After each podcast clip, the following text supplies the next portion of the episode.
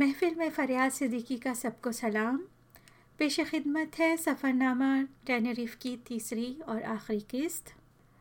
आज हमारा इरादा टेनरिफ के सबसे पुराने और कैनरी आइलैंड के दूसरे बड़े शहर लालागुना देखने जाने का है। ये शहर सेंटा क्रूज से काफ़ी दूर है, मगर ट्रैम सीधी इस शहर के सेंटर तक जाती है। होटल में नाश्ता कर लेने के बाद हम अपने कमरे में आ गए और हमारे शौहर अपनी ऑफ़िस मीटिंग की तैयारी करके इसी होटल के किसी कॉन्फ्रेंस रूम में चले गए और हम अपना प्रोग्राम गूगल की मदद से तरतीब देने लगे। हमें ट्रैम स्टेशन वेलर से ट्रैम लेना है, जो सीधी लाला गुना जाती है। हम ट्रैम पे सवार हो गए। कोई सोलह स्टेशन का फासला, जो कि खासा तवील है तय कर लेने के बाद, हम अपनी मंजिल पर पहुँच गए और स्टेशन ट्रिनीडेड पर उतर गए। जिस सिमत ट्रैम से उतरने वाला काफिला जा रहा है, उसी सिमत हम भी हो लिए। हमारे कानों में म्यूज़िक और ड्रम्स की आवाज़ें आ रही हैं और हमने आवाज़ की सिमत चलना शुरू कर दिया। क्या देखते हैं, एक खूबसूरत सी गली में बहुत सारे बच्चे रंगारंग लिबास पहने हैं और कुछ गाना गा रहे हैं तो कुछ डांस कर रहे हैं। लगता है जैसे कोई कार्नवाल है और सारा टाउन यहाँ जमा है और सब उन बच्चों के लिए तालियाँ बजा रहे हैं। सो हमने भी ताली बचा दी। थोड़ी देर में हम आगे चलने लगे तो एक ज़यीफ़ खातून ने हमसे कुछ स्पेनिश में कहा और हम उनके हाथ के इशारे से समझ गए कि वो हमें इस कार्नवाल के साथ जाने के लिए पूछ रही हैं। हमने उनका शुक्रिया अदा किया और बताया कि हम खुश हैं ये सब देखकर, मगर हमें अभी आगे जाना है। थोड़ी दूर चलने के बाद हम एक खूबसूरत चौराहे पर पहुँचे तो वहाँ मौजूद बहुत सी बेंचों में से एक खाली बेंच पर बैठ गए। और अपने फ़ोन पर अपनी सिमत तो जाए वकू का अंदाज़ा लगाने लगे। हम मालूम करना चाहते थे कि हम शहर के किस हिस्सा में हैं। हमसे ज़रा फासले पर एक टूरिस्ट गाइड है जो स्पेनिश में सब टूरिस्ट को सामने चर्च और एक फाउंटेन के बारे में कुछ बता रही हैं। हमने नज़रअंदाज किया और अपने काम में मशगूल रहे। फिर अंग्रेज़ी ज़ुबान में बोलने की आवाज़ें सुनाई देने लगीं, मगर हमने चंदा आँख उठाकर ना देखा। पर जब वो फ्रेंच ज़बान में बताने लगी तो हमारे कान खड़े हो गए, क्योंकि अब साफ़ सुनाई दे रहा था। हम तजस्स के तहत करीब चले गए। मालूम हुआ कि ये शहर लालागुना सन चौदह सौ सतानवे में अल्फोंसो फर्नांडेज डिलोगो ने बनाया था। इस शहर का नाम लालागुना एक लेक के नाम पर रखा गया था, जो यहाँ मौजूद थी, मगर अठारह में वो लेक ख़त्म हो गई थी। गाइड अब फाउंटेन की और यहाँ के सबसे पुराने चर्च की कहानी बता रही हैं। हमें एक ख्याल गुजरा और हमने साथ खड़ी एक खातून से दरियाफ्त किया कि ये गाइड टूर फ्री है। तो उन्होंने बताया कि नहीं, ये गाइड टूर फ्री नहीं है। तब हमने वहाँ से अपना रास्ता बदल लिया और गूगल को अपना गाइड बना लिया। हम बहुत सी खूबसूरत गलियों से गुज़रे। घरों की तामीर का अंदाज़ पुराना है, पर बहुत खूबसूरत है। ख़ास तौर पे खिड़की, दरवाज़े और चौबारे या बालकनीज़ एक ख़ास तर्ज से तामीर किए गए हैं और मुख्तलिफ़ रंगों से पेंट भी किया गया है। घरों का ये तर्ज तामीर शहर की खूबसूरती में इजाफ़ा कर रहा है। मौसम बहुत अच्छा है, सूरज अपनी आबोताब से चमक रहा है, हमें प्यास लग रही है। यहाँ आसपास कई एक बार हैं। मगर हम इनको नज़रअंदाज करते हुए ये सोच रहे हैं कि अभी एक घंटा में लंच टाइम हो जाएगा। तब तक तो बर्दाश्त किया जा सकता है। थोड़ा आगे एक और गली और एक खूबसूरत चौराहे पर पहुँचे तो वहाँ बहुत बड़ा सा घंटा घर है। उसको देखते हुए ज़रा जो नज़र घुमाई तो सामने ही स्टारबक्स एक खूबसूरत कॉटेज पर लिखा नज़र आया। उसके सामने भी कुर्सियाँ मेज़ लगी हुई हैं। स्टारबक्स से हम कुछ ख़रीदे बिना आगे नहीं जा सकते। आखिर ये हमारा बड़ा पुराना साथी है, जो बड़े बुरे वक्तों में काम आया है और आज भी प्याज की सख्ती में परवरदिगार की मेहरबानी से एकदम सामने आ गया है। अपने लिए हमने फ्रेश ऑरेंज जूस ले लिया और बाहर सूरज से लुत्फानंदोज़ होते हुए नौशे जा किया और अल्लाह का शुक्र अदा किया। अब हम फिर अपने पैरों पर हैं और इसी तरह चलते रहे और देखते रहे। ये एक पुराना मगर छोटा सा खूबसूरत शहर है और इस शहर की सारी गलियों की सैर हमने कर ली है। यहाँ बहुत से टूरिस्ट हैं और कुछ हमारी तरह अकेले भी हैं, जिससे थोड़ी तकवीत मिली। हमें अकेला घूमने में कभी कोई दिक्कत महसूस नहीं हुई क्योंकि हम अपनी कंपनी को खासा इंजॉय किया करते हैं और लोगों से आसानी से बात भी कर लिया करते हैं। अब लंच टाइम होने को है और हम एक अच्छा सा रेस्टोरेंट तलाश कर रहे हैं। हमारे दोस्त रुबैन ने हमें अच्छे रेस्टोरेंट की एक लिस्ट टेक्स्ट की है, मगर गूगल पर तलाश करके जब हम वहाँ पहुँचते हैं तो मालूम होता है कि दो में से एक रेस्टोरेंट वहाँ अब नहीं है और दूसरा बंद है। ये भी मालूम हुआ कि एक दो रेस्टोरेंट शाम के वक्त ही खुला करते हैं। बड़ी मायूसी हुई। हमने गूगल से दोबारा रबता किया तो मालूम हुआ यहाँ कहीं एक वेजिटेरियन टैपास रेस्टोरेंट है। हमें टैपास बहुत पसंद है। बस तो फिर हमने उसी से चलना शुरू कर दिया और रेस्टोरेंट जिसका नाम राकापोशी था, पहुँच गए। रेस्टोरेंट खुला हुआ देखकर हमें बड़ी खुशी हुई। अंदर काउंटर पर एक साहब हैं जो अच्छी इंग्लिश बोलते हैं। उनसे पूछा कि हम यहाँ लंच करना चाहते हैं तो उन्होंने बताया कि लंच टाइम दिन के एक बजे होता है। हमने अपनी घड़ी पर नज़र डाली तो पौने एक बज रहे थे। हमारे मुल्क में लंच का टाइम दिन के बारह बजे हो जाया करता है। खैर, हमने पूछा कि यहाँ हम बैठकर इंतज़ार कर सकते हैं और उनकी रजामंदी पर हम वहाँ एक कुर्सी और मेज़ पर बैठ गए। हमें थोड़ा अजीब सा लग रहा है क्योंकि वो साहेब हमें देख रहे हैं। ख़ासा पाकिस्तान वाला एहसास हुआ। थोड़ी देर में हमारे पास तशरीफ़ लाए और मेन्यू की एक फ़ाइल हमें दी और पूछा कि हमारा ताल्लुक़ किस जगह से है। हमने हिफ्स मातकदम के तहत बताया कि हम पेरिस से अपने शौहर के साथ यहाँ आए हैं। वो शायद हमारे जवाब से मुतमिन नहीं हुए और दोबारा ये बताते हुए पूछा कि वो पाकिस्तानी हैं और हम कहाँ से हैं। तब हमें उनका सवाल समझ आया तो हमने भी कहा कि हम पाकिस्तानी हैं।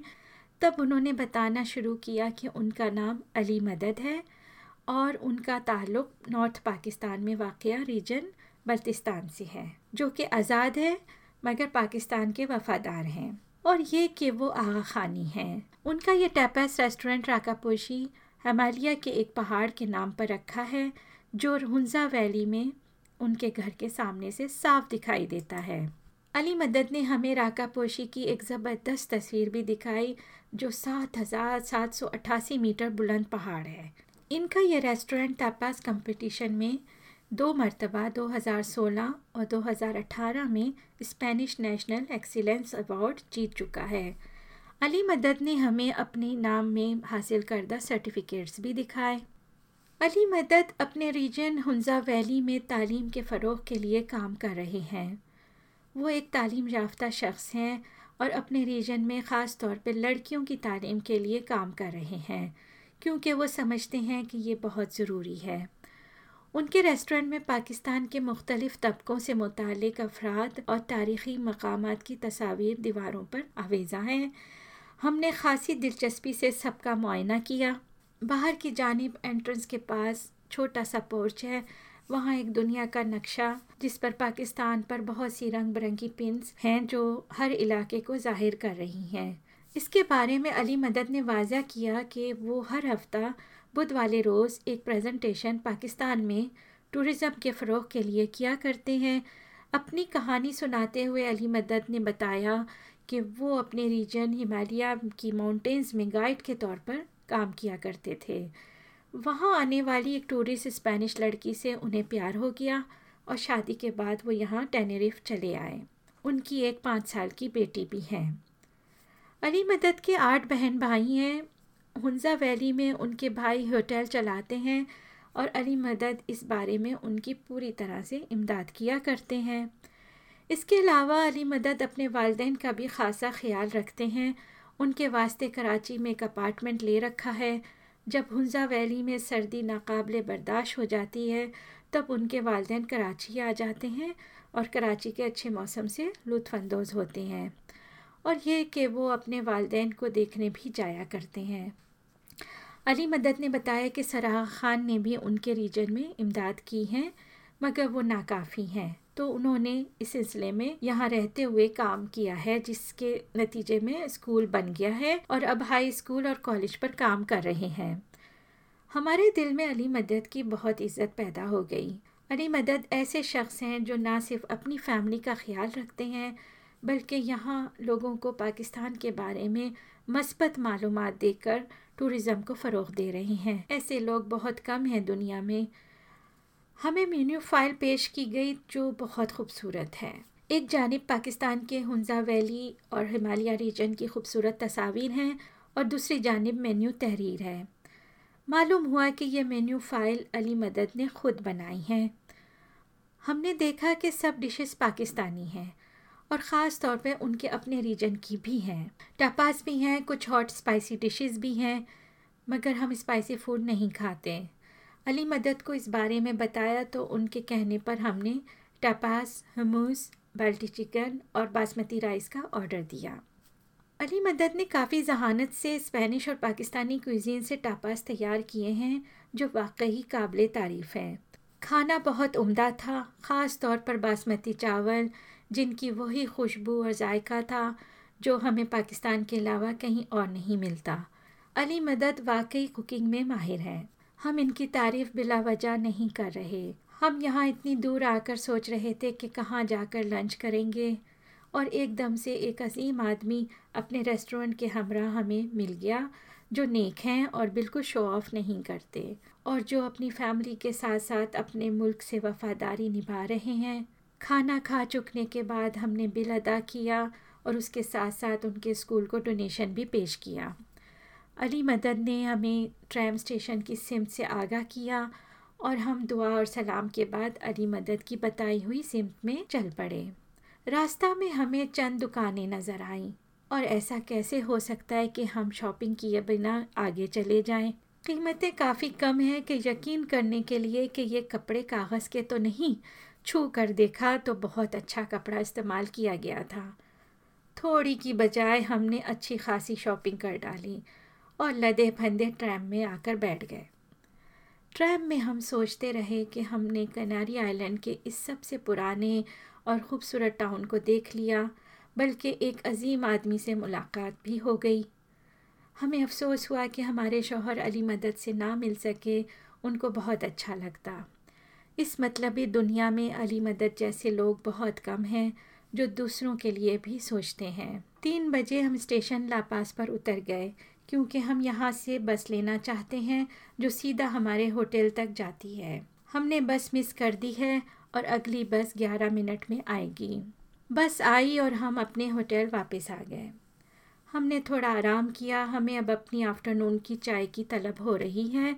हमारे शोहर थोड़ी देर के लिए रूम में आए बल्कि ये बताने को कि वो हमारे साथ चाय नहीं पी सकते क्योंकि उनकी मीटिंग अभी जारी है। हमें थोड़ी मायूसी हुई, पर उन्होंने सलाह दी कि होटल के बार में जाकर चाय पी लें। हमें उनका आइडिया पसंद आया क्योंकि बार आधा अंदर और आधा गार्डन में है और उसके साथ ही स्विमिंग पूल भी है। खैर, हमारा तैराकी का कोई इरादा नहीं है। हम तैयार होकर नीचे आ गए। गार्डन खूबसूरत है और मौसम भी। एक जगह पौंड में कछुए से भी मुलाकात की और हम एक टेबल पर बैठकर चाय नोशेजा करने लगे और मौसम का मज़ा भी लिया। हमारे शौहर ने फिर एंट्री दी और हमें बताया कि वो डिनर आज भी हमारे साथ नहीं कर सकते, क्योंकि उनके बास ने छोटी सी मीटिंग बुलाई है और फिर खाना साथ खाना है। इस मर्तबा उनका अपना मुँह उतरा हुआ है। हमने कोई एतराज़ ना किया क्योंकि जानते हैं कि ये सब उनके बस में नहीं है। फिर वो कुछ सोचने के बाद कहने लगे कि वो बॉस के साथ मीटिंग करके वापस आ जाएँगे और ऑफ़िस पार्टी का डिनर बंक कर लेंगे। हम बड़े खुश हुए। वैसे भी हमें यह ख्याल उदास कर रहा है कि वो पूरा दिन ऑफ़िस मीटिंग में बिज़ी रहे और हम कैसे मज़े से सब जगह उनके बिहाफ पर घूमते रहे हैं। हम दोनों ने होटल के ही रेस्टोरेंट में, जो कि बहुत अच्छा है, डिनर किया। और फिर हम लंबी वॉक पर निकल गए। वापस आकर सूटकेस पैक किए, क्योंकि अगले रोज़ हमारी पेरिस वापसी है। दूसरे रोज़ हम एयरपोर्ट जाने से कबल हमारे शोहर की कंपनी के ऑफ़िस गए, जहाँ उनकी एक छोटी सी मीटिंग है। ऑफ़िस के लोगों ने हमारा इस्तकबाल किया और हम हैरान हुए कि बहुत से लोग हमें जानते हैं। हमारे शोहर मीटिंग रूम में चले गए और हमारे दोस्त रूबैन और उनके साथी नेताली और डैनियल ने हमें पूरे ऑफ़िस की सैर करवाई और हम एक कैफेटेरिया में जाकर बैठ गए। गपशप में टाइम का एहसास ना हुआ और हमारे शौहर वापस आ गए। हमने सबसे रुख्सत ली और एयरपोर्ट रवाना हो गए, जो यहाँ से करीब ही है। कार जो कि हमने यहाँ पहुँचने पर रेंट ली थी, वापस की और जहाज़ लेने की कतार में खड़े हो गए। हमारे साथ ही हमारे शोहर के बिग चीफ है और एक और साथी सफ़र कर रहे हैं। सफ़र आराम से गुज़रा। हम यहाँ ज़रूर पायलट की तारीफ़ करेंगे कि हर मर्तबा जाते हुए भी और आते हुए भी इतनी महारत से टेक ऑफ़ और लैंडिंग की कि हमें पता ही ना चला।